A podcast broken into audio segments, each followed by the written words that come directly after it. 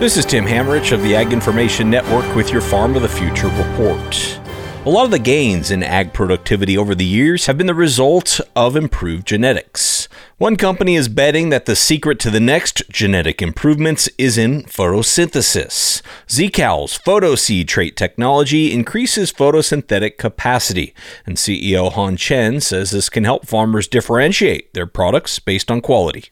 The idea is that every bushel of beans is now more valuable than a commodity bean. And how do we distribute that value throughout the supply chain so that everyone is incentivized to do so?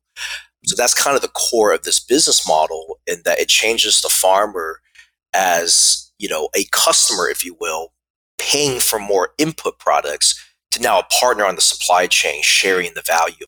The company is currently working to commercialize their trait in soybeans, corn, and hemp.